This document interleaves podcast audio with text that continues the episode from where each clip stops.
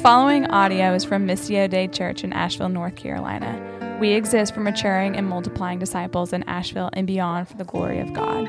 For more resources from Missio Dei or to partner with us on mission, visit mdcavl.org.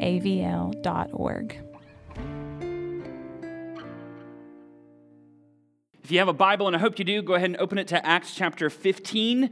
We have been slowly working our way through the book of Acts, and sadly, this is the last message in the book of Acts for now. I hope it's been helpful. Has the series been, I hate to say, has it been good? It's been helpful. Have you, have you grown and learned? Great. Really thankful for that. Uh, next week starts the season of Advent, believe it or not, where it's beginning to look a lot like Christmas, isn't it? Um, and so we're to we're gonna pause on the book of Acts and uh, we're to walk through quickly uh, the book of Malachi, the Old Testament prophet Malachi, uh, for the season of Advent. And so uh, that'll be starting next week. But today we conclude Acts chapter 15 and jump a little bit into chapter 16. Recently, uh, we saw the conclusion of this two year missionary journey, the first missionary journey of the Apostle Paul and his traveling companion Barnabas. Uh, that sort of ended. They visited over nine cities. They, they planted the gospel, planted churches in, in nine different cities uh, in the ancient world over that two year time. And it's safe to say that for the Apostle Paul, at least, um, his life has not panned out the way he thought it would. Uh, if you read, for instance, um, Philippians chapter 3, you'll, you'll, you'll see Paul talk about his previous life, how, according to Judaism, right, he was sort of uh, as high as you could get. He was, according to the law, he was righteous. Like he was, he was sort of climbing the, if, if there was ever a corporate ladder in Judaism, you know, he was climbing it. Maybe he had reached the pinnacle of it until he met Jesus. And when he met Jesus, everything in his life changed. He moves from a persecutor of the church to a pastor. Uh, I don't know any more dramatic shift than that, right? An enemy of the gospel to an advocate for the gospel. Um, and it made me think as I was reflecting on the, the life of Paul. How many of you, just by show of hands, your life is going exactly how you planned it to go? Okay, let the record show that's a big fat zero, all right? None of us um, are, are doing exactly what we thought we'd be doing, or, or, or our life hasn't gone exactly the way we planned for it to go. There are all these unexpected twists and turns in our lives. Some uh, are minor bumps in the road, some completely, you know, are, are upheaval and completely t- turn our lives upside down. And we're going to see more of that with Paul uh, and, and Barnabas and others this morning. But the question I want us to sort of get our arms around as we're looking at this passage is how do we navigate? How do we navigate those unexpected turns, those unexpected uh, twists in our lives, and continue to trust in a sovereign God who loves us and cares for us? Because if we're honest, I think there's some of us who, who we're, we're in the middle of that churning right now. Uh, it's like, you know, you're trying to get up out of the ocean and the wave just keeps crashing over you and knocking you down. And, and we're, struggling to understand where God is in the midst of that. So, so how do we navigate these unexpected turns in our lives and remain committed to trusting in a sovereign God who loves and cares for us? That's, that's the question I want us to wrestle with this morning. Uh, I'm going to pick up in verse 36 of Acts chapter 15. I'm actually going to read to uh, chapter 16, verse 10, and uh, that'll be where we go today and we'll jump into the rest after the new year. But if you have a Bible with you, uh, there should be a paperback one in the seat back. If you don't have a Bible, I would really encourage you to look on the page, even though it will be on the screen. That's more for the people at home live streaming than it is for y'all. So if you're in this room, you should have a copy in front of you opened, whether it's on your phone, tablet, or paper. Uh, all right, I'll chide you later for that. Okay, um, verse 36. Here we go. Acts chapter 15, verse 36. After some days, Paul said to Barnabas, Let's return and visit the brothers in every city where we proclaimed the word of the Lord and see how they are. Now, Barnabas wanted to take with them John, called Mark. But Paul thought it best not to take with them one who had withdrawn from them in Pamphylia and had not gone with them to the work. And there arose a sharp disagreement, so that they separated from each other. Barnabas took Mark with him and sailed away to Cyprus, but Paul chose Silas and departed, having been com- commanded, excuse me, commended by the brothers to the grace of the Lord. And when he went through Syria and Cilicia, strengthening the churches. Paul came also to Derbe and to Lystra. A disciple was there named Timothy, the son of a Jewish woman who was a believer, but his father was a Greek. He was well spoken of by the brothers at Lystra and Iconium. Paul wanted Timothy to accompany him, and he took him and circumcised him because of the Jews who were in those places, for they all knew that his father was a Greek. As they went on their way through the cities, they delivered to them for observance the decisions that had been reached by the apostles and elders who were in Jerusalem. So the churches were strengthened in the faith and increased in number daily. They went through the region of Phrygia and Galatia, and having been forbidden by the Holy Spirit to speak the word in Asia. When they had come up to Mysia, they attempted to go into Bithynia, but the Spirit of Jesus did not allow them. And so, passing by Mysia, they went down to Troas. And a vision appeared to Paul in the night, a man of Macedonia who was standing there, urging him and saying, Come over to Macedonia and help us. when Paul had seen the vision, immediately we sought to go into Macedonia, concluding that God had called us to preach the gospel to them. This is the word of God. Thanks be to God. Let's pray. Father in heaven, we are grateful to be your children. Uh, we are so thankful uh, to be able to gather together in this room and to um, sit under the authority of your word in the presence of your Holy Spirit. And Holy Spirit, I pray that as we study this morning, as we look at this text, that you would.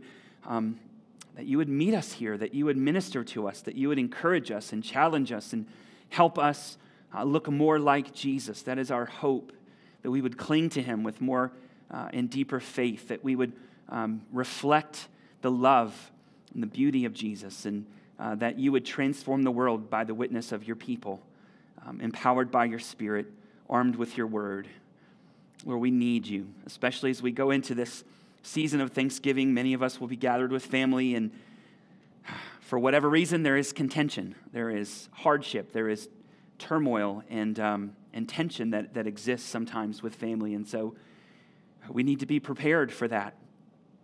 And so arm us with grace and wisdom and uh, minister to us today through the word we pray in the beautiful name of Jesus. And everybody said, Amen. Amen. All right. So I'm going to go ahead and just, I've been doing this. If you're a note taker, uh, I'll go ahead and give you point one, and then we'll kind of look at it again.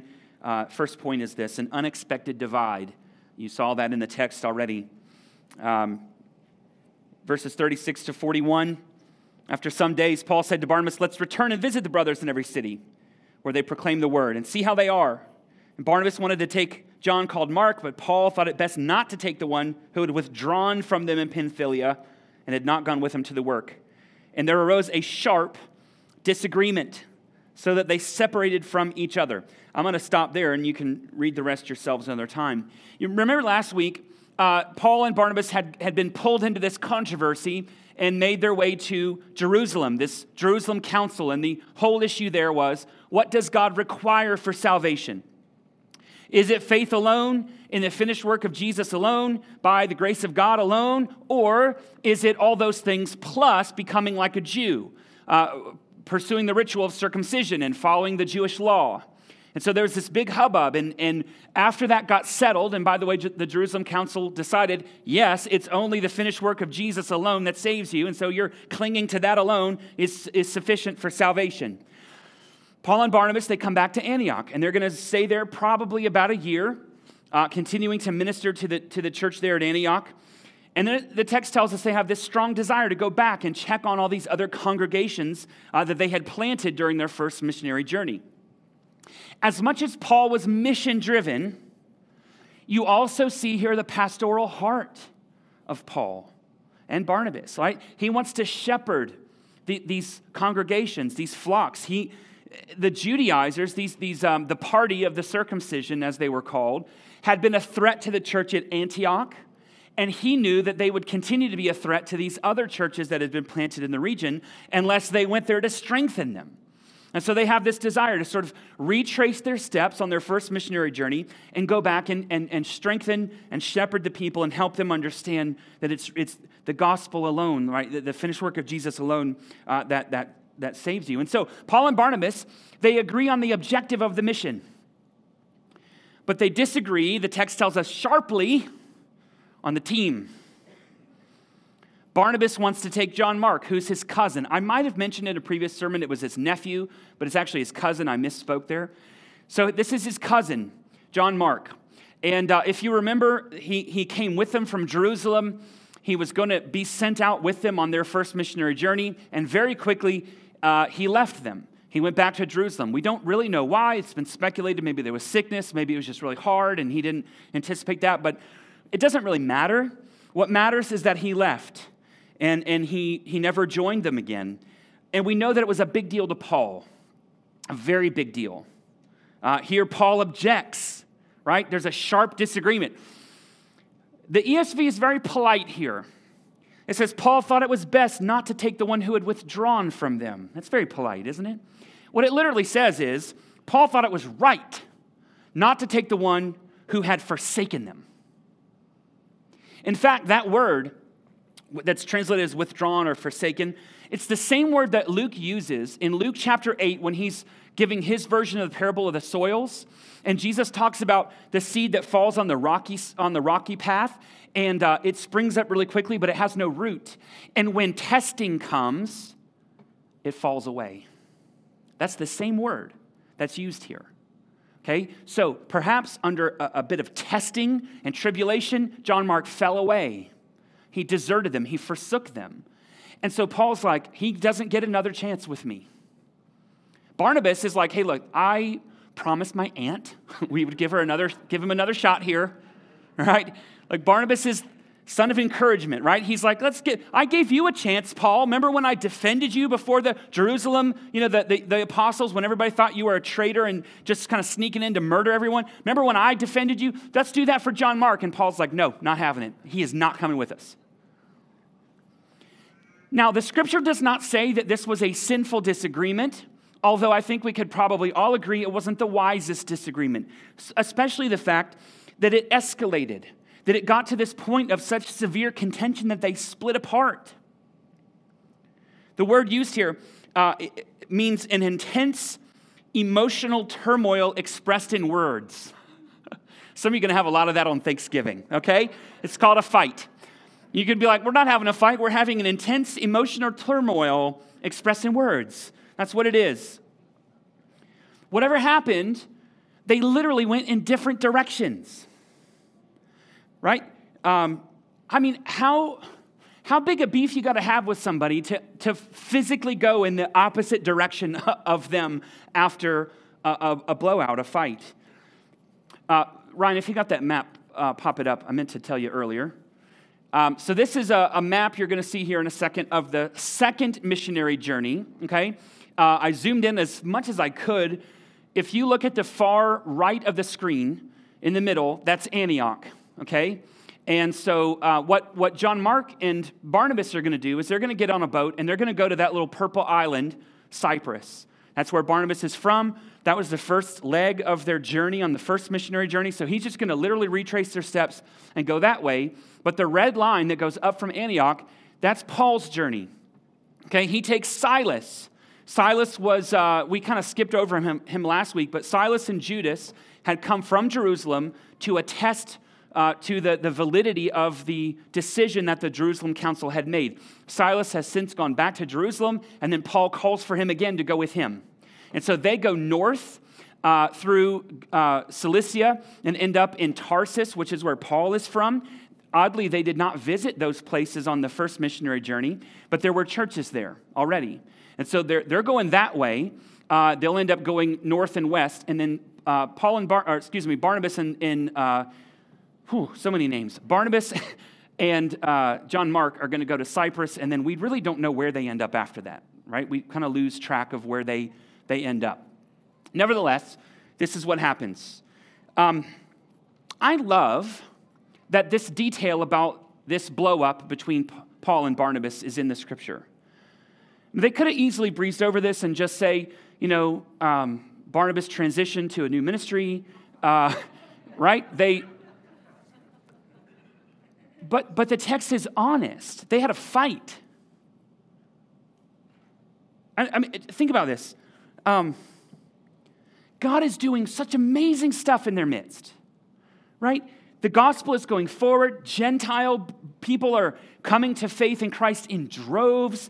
Um, people are being healed. There are miracles taking place. God is saving all kinds of people.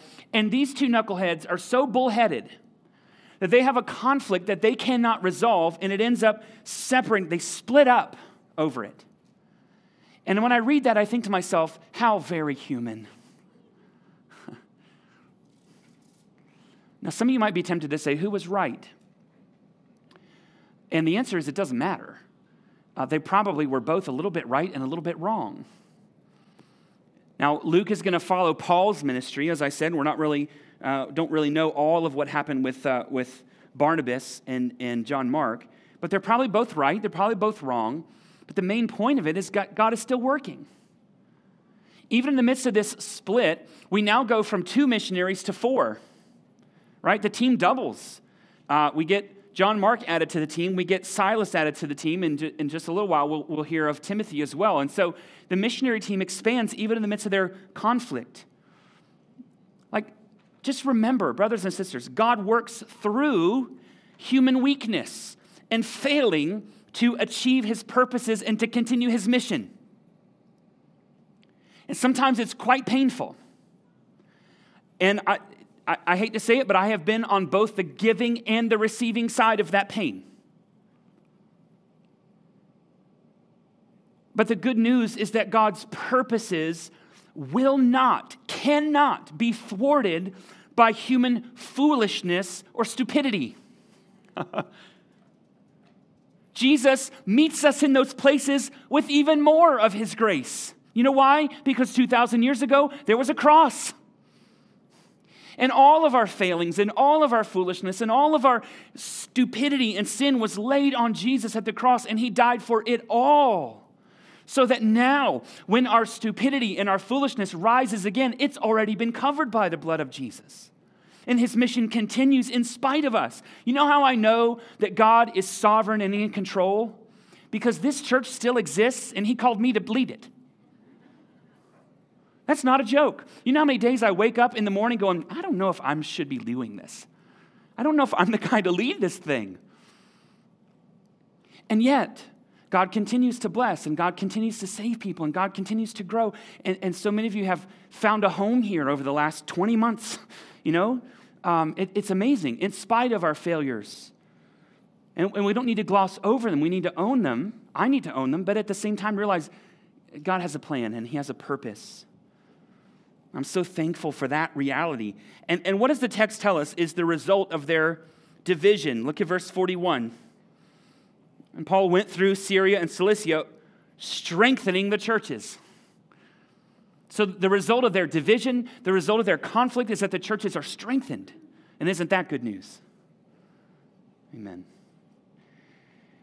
Now, let's move on. Let me get a sip of water real quick. I don't mean to yell at you, I just get excited.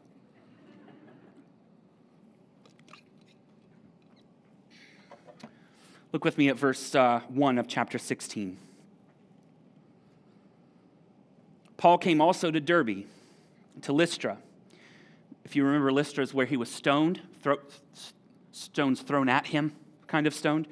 Uh, a disciple was there named Timothy, the son of a Jewish woman who was a believer, but his father was a Greek. He was well spoken of by the brothers at Lystra and in Iconium.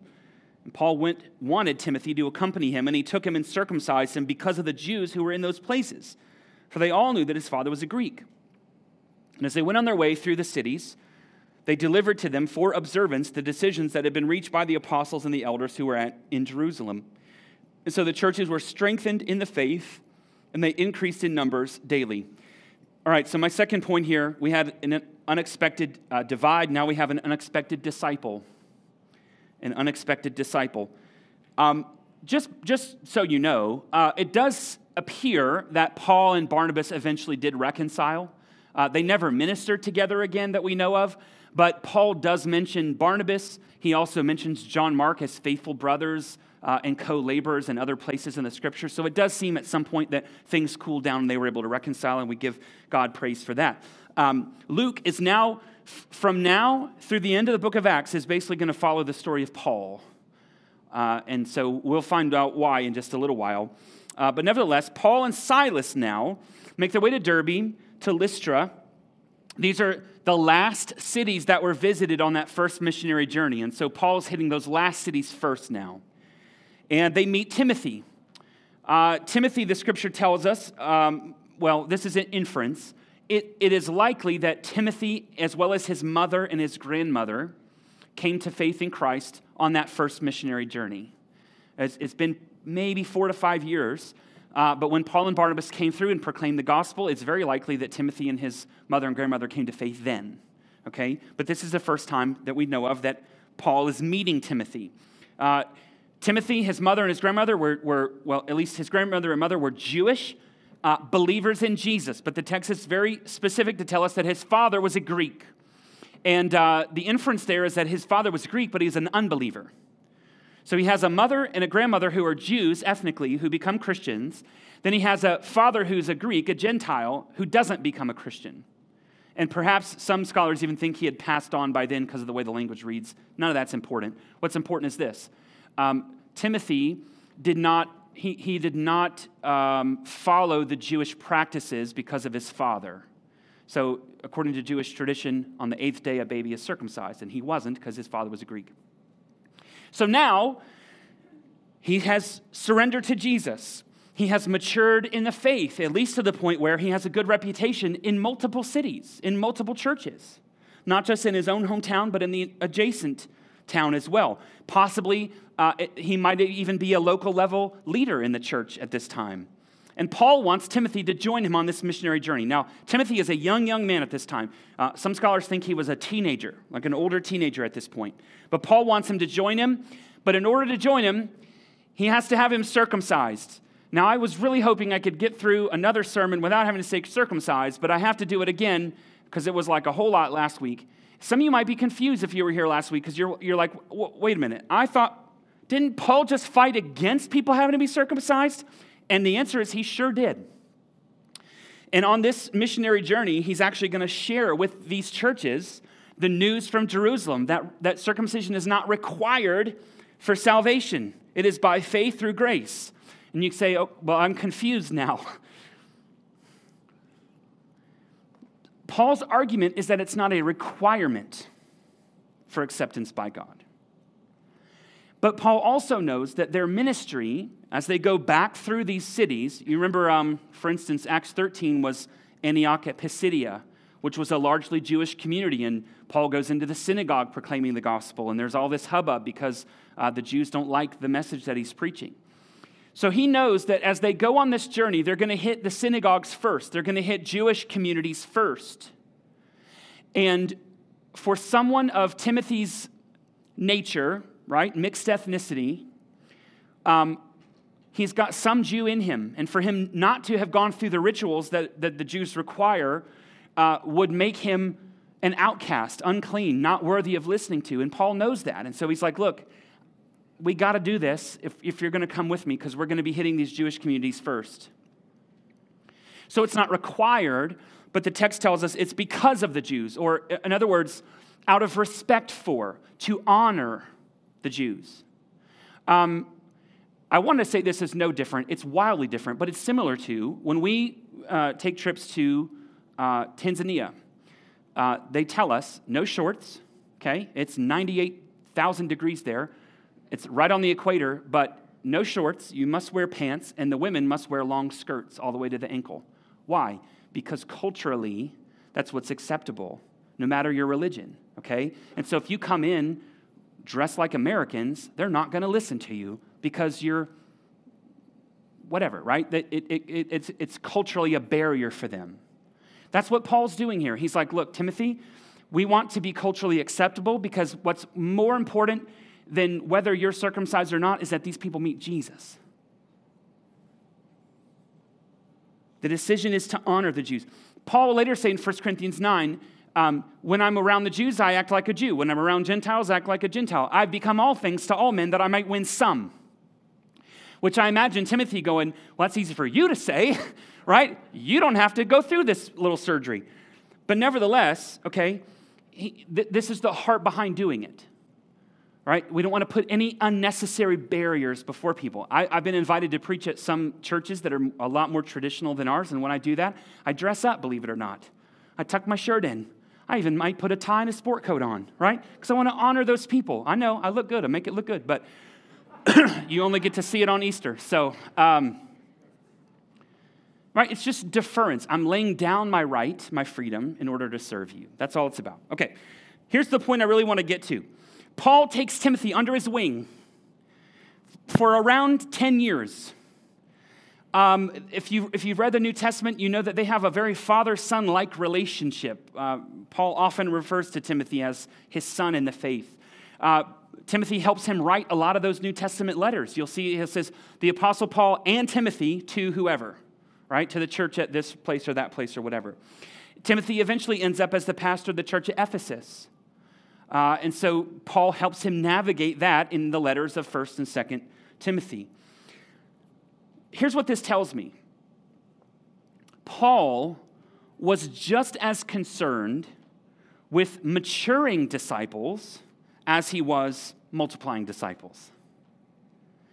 In other words, Paul was not concerned purely with just preaching the gospel and seeing people get saved. But as we see in the fact that he's revisiting these churches and he's now taking Timothy under his wing, he's concerned with these people growing up in the faith. And I think you see the heart of Paul in his letters all about that, right? He's writing course correction to them, he's encouraging them, he's rebuking them, he's challenging them to, to grow up, to mature in the faith. This is his heart. And we even see his discipleship strategy, if you will, uh, laid out in his second letter to Timothy. Uh, uh, you don't have to turn there, I'll just read it for you. I made a little bookmark for myself. um, if I can get it. Come on, bookmark. All right, here we go. 2 Timothy chapter 2, this is what he says. Speaking Paul to Timothy, You then, my child, be strengthened by the grace that is in Christ Jesus. And what you have heard from me, in the presence of many witnesses, entrust to faithful men who will be able to teach others also. That's it. That's his discipleship strategy. Right? What you've heard from me in the presence of many, entrust to faithful men who will be able to teach others also. There's four generations there of discipleship. You see that? Paul to Timothy, Timothy to faithful men, faithful men to others.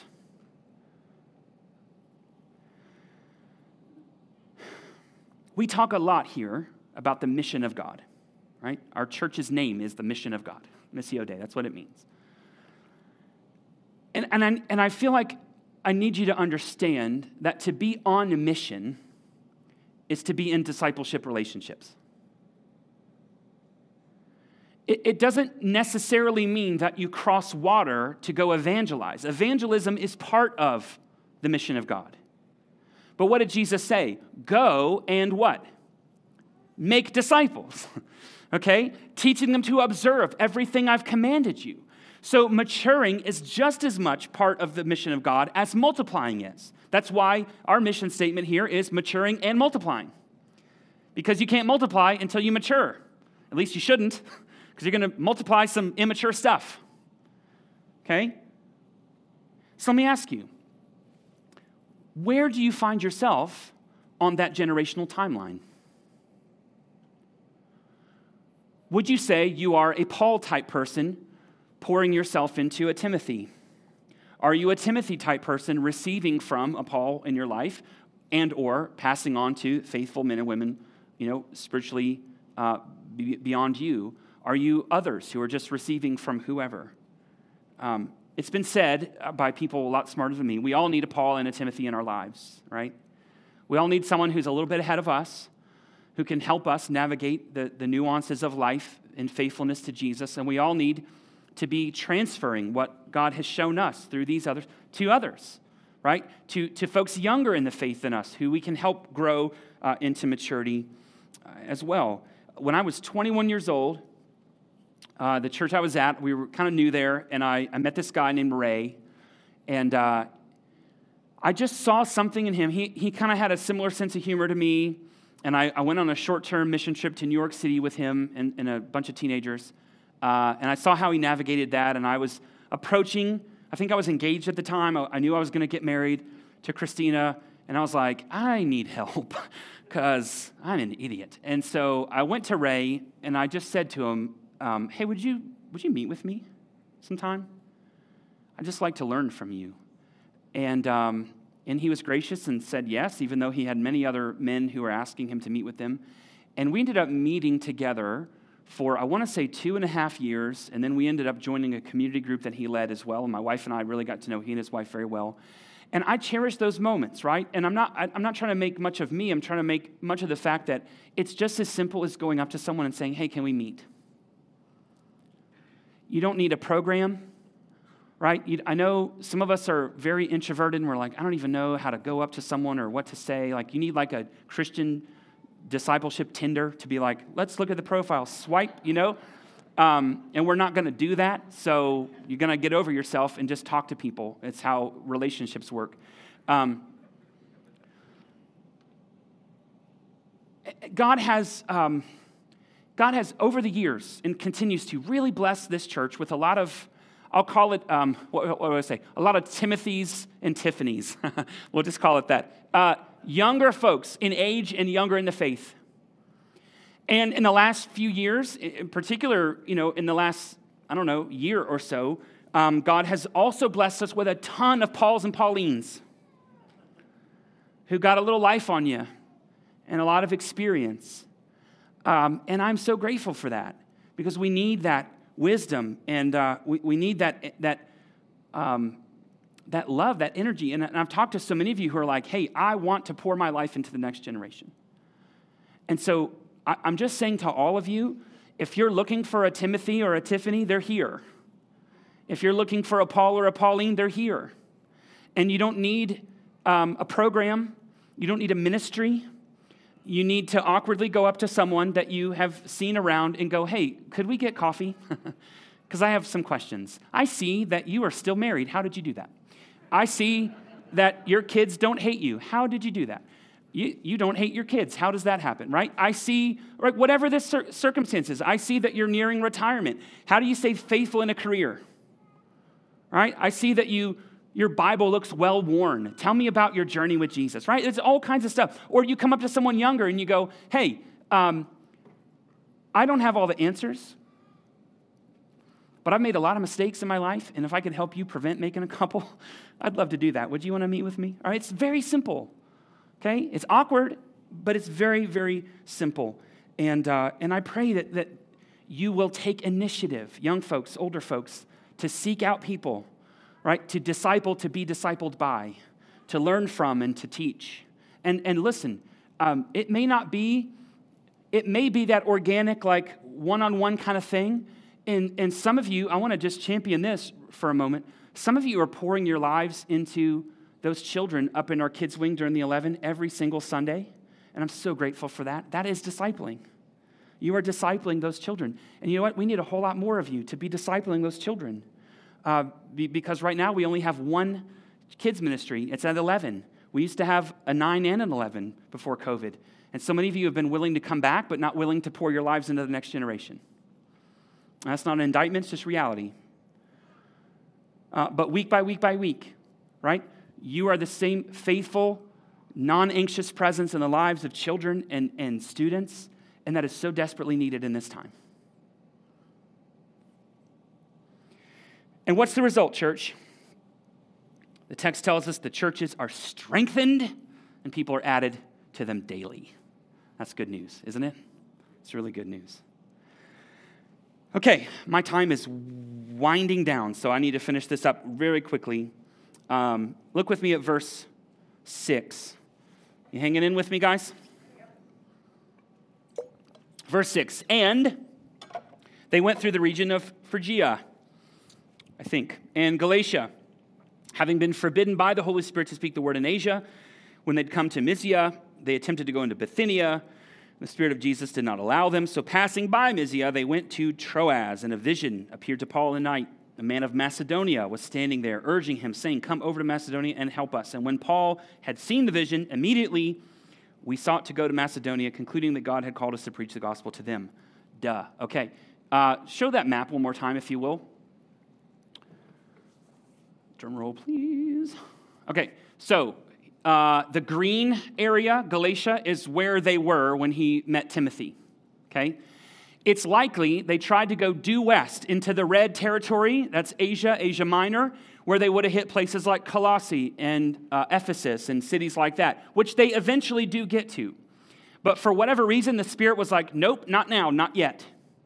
So then they were like, all right, well, let's go due north.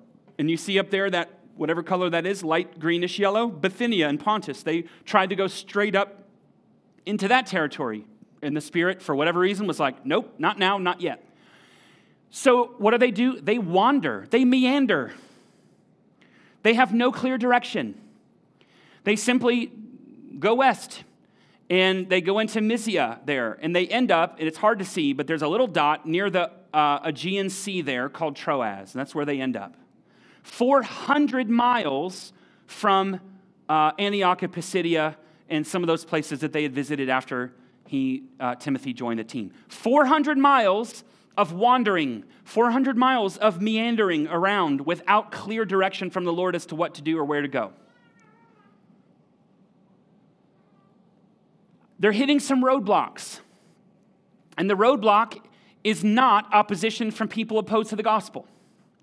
The roadblock is not controversy from within the church because of the gospel. The roadblock is the Lord Himself who is stopping them. We don't know how, we don't know whether it was.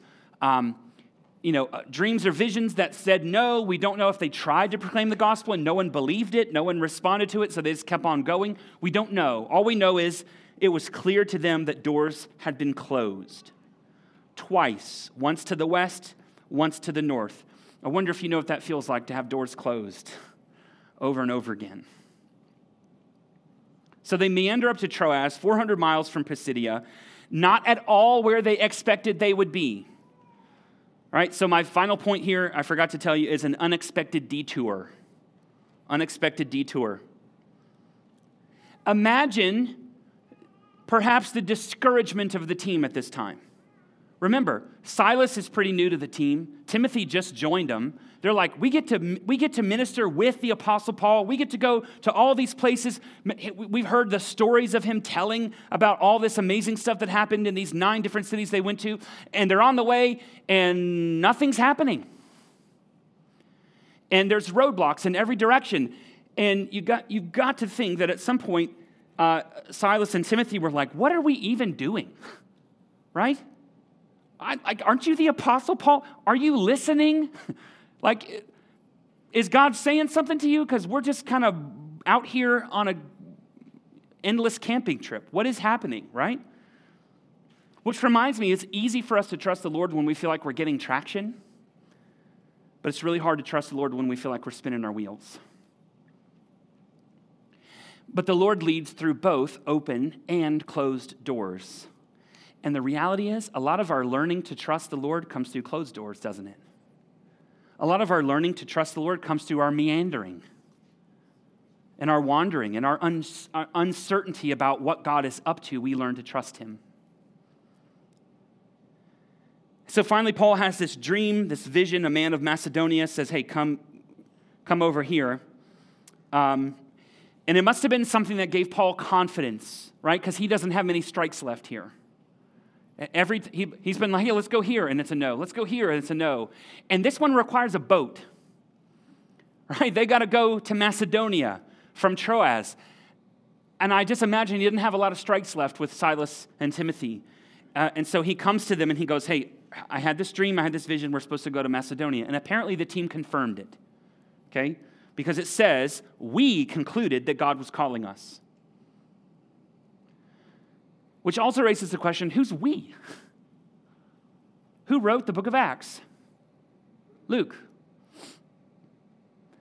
Apparently, Luke has joined them now.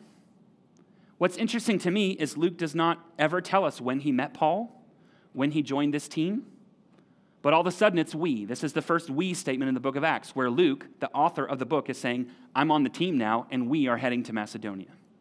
But he didn't think that any of the backstory about how he met Paul was important enough to include in the book of Acts. So he didn't.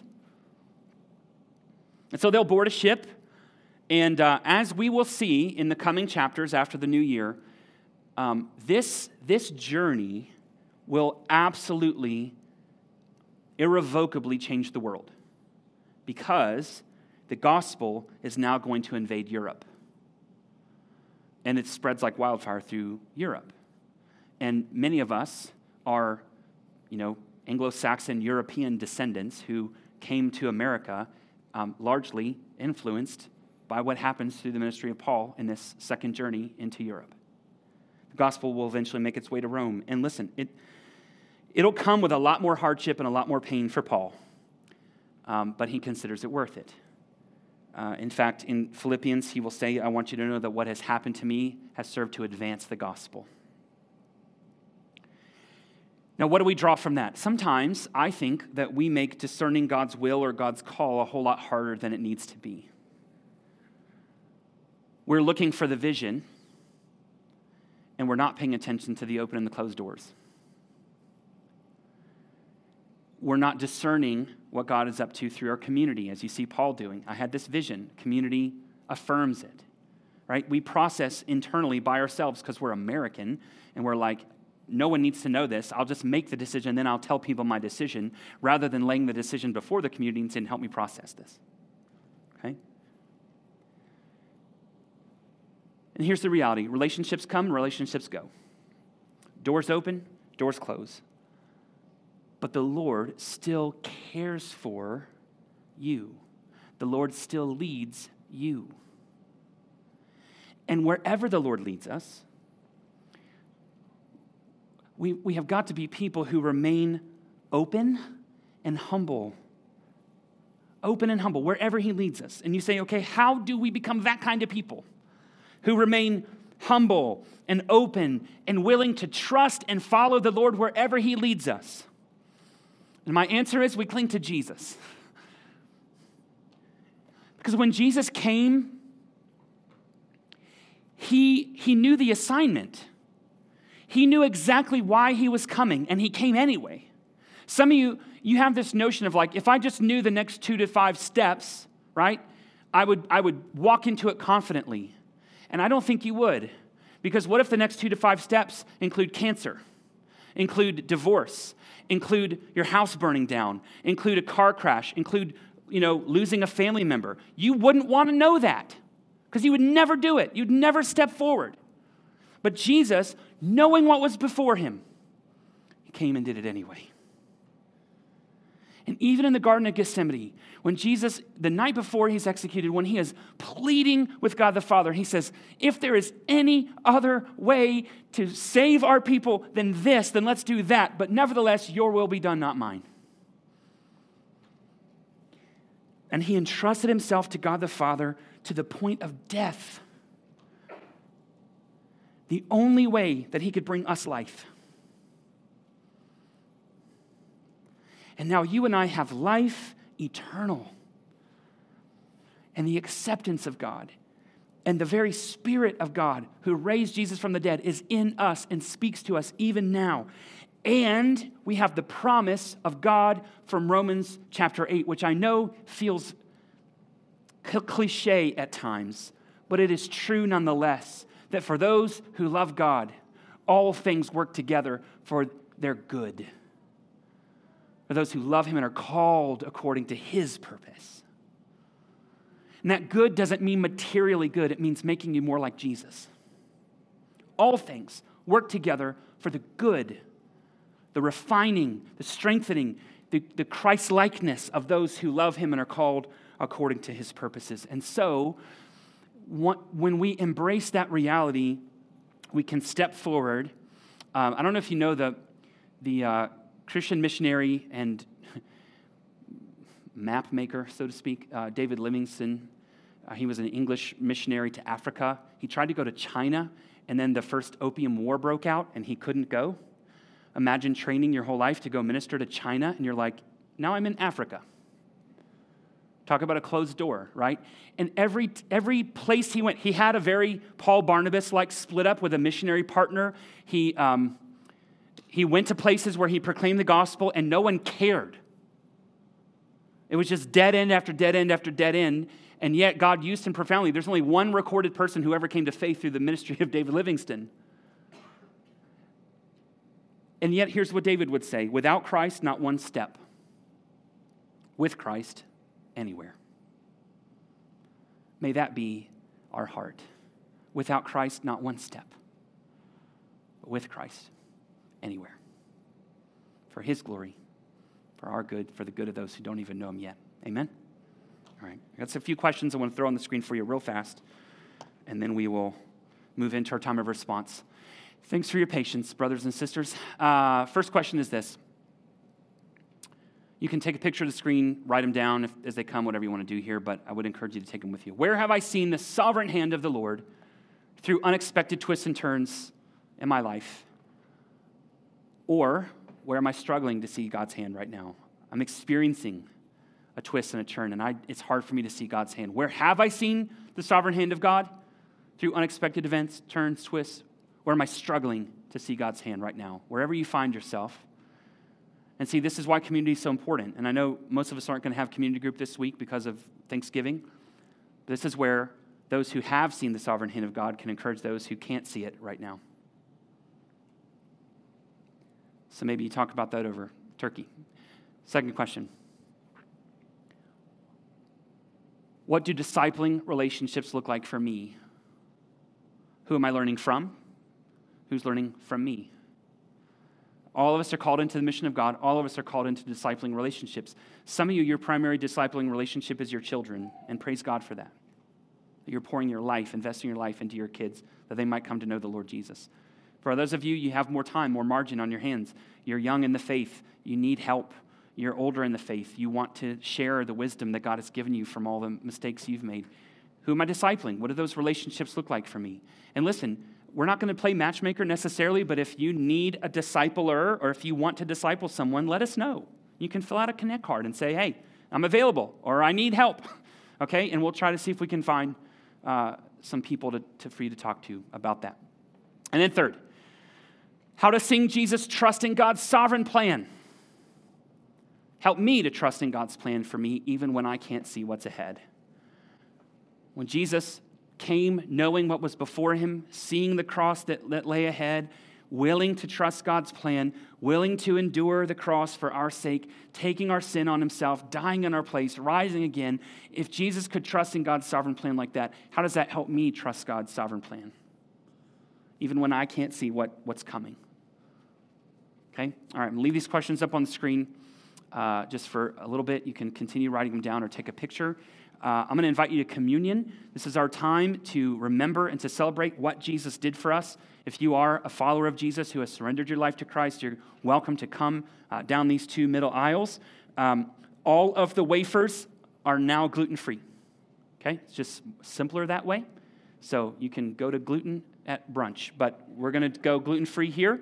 There is juice and wine. There are two stations per table, okay? So if you're comfortable, you can come and take the left or the right, and then somebody can come beside you to the other table. Uh, the center bowls have the rip and sip, so if you're still a little COVID conscious and don't want to touch uh, the wafers or whatever, you can just grab one of those and go back to your seat. And as you take it, you are taking this bread in remembrance of the, the, the broken body of Jesus uh, to make us whole you are dipping into the juice or the wine, remembering and celebrating the blood of Jesus, which was spilled for us to cleanse us from sin. You dip it in and then take it back to your seat and, and take it, eat it there, okay? Don't eat it at the table. Just helps with the flow and germs and whatnot. So, um, let me pray. You're invited. If you're not a Christian, just stay in your seat. This isn't for you. Uh, as you make your way back to your seats, uh, there are giving boxes if you want to give an offering. Um, and then uh, the band's going to return and lead us in a couple songs before we're done, okay? Father, thank you for this time in your word. Thank you for the encouragement uh, that we experience, even from division uh, and, and detour, um, to know that you are sovereignly still at work, that you love us, that you care for us, and that you're at work in our lives despite us and despite uh, the pain and the hardship that we experience. And so help us, Lord, to trust you even more.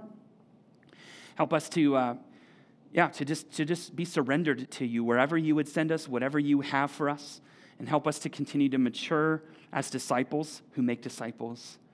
Uh, Lord, I pray that this becomes a church where um, everyone finds their place in the mission of God and, and is being poured into and can pour into the next generation, and that people would mature in their understanding of their identity in Christ and that the, the gospel would multiply out of here uh, to the ends of the earth. So help us, Lord, to be faithful to you in this season. And uh, would you meet us here with more and more and more grace for your glory, for our good, for the good of our city in this world? We pray in the beautiful name of Jesus and by the power of the Holy Spirit. Amen.